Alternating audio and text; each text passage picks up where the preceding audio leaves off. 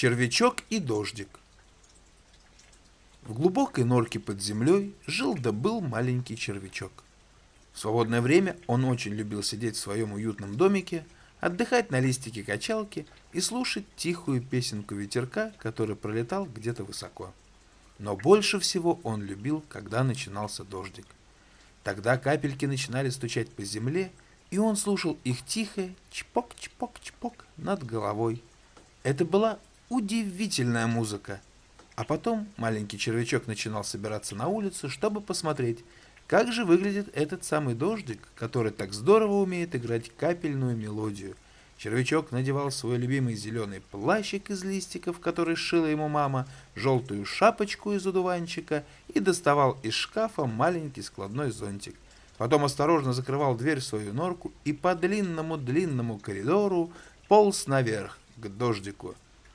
Но, как мы знаем, червячок был очень маленьким, а коридор очень длинным, поэтому, когда малыш приползал на поверхность, дождик всегда заканчивался.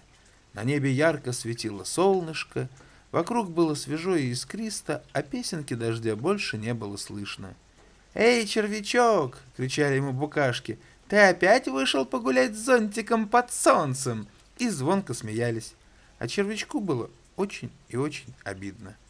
И вот однажды, когда он сидел в своем домике, над головой раздалось осторожное чпок-чпок-чпок. «Нужно скорее ползти наверх», — подумал червячок, и так заторопился, что даже забыл про плащик, зонтик и шапочку. Быстро-быстро он выполз из норки и уже через минуту оказался на улице, а там... Теплые капельки барабанили по лужам, скатывались по листкам и падали на песок. Червячок обрадовался и стал ползать по веточкам, а потом съехал с длинной травинки и искупался в маленькой лужице. Ему было так весело! И только когда дождик закончился, он обнаружил, что так и не надел свои одежки.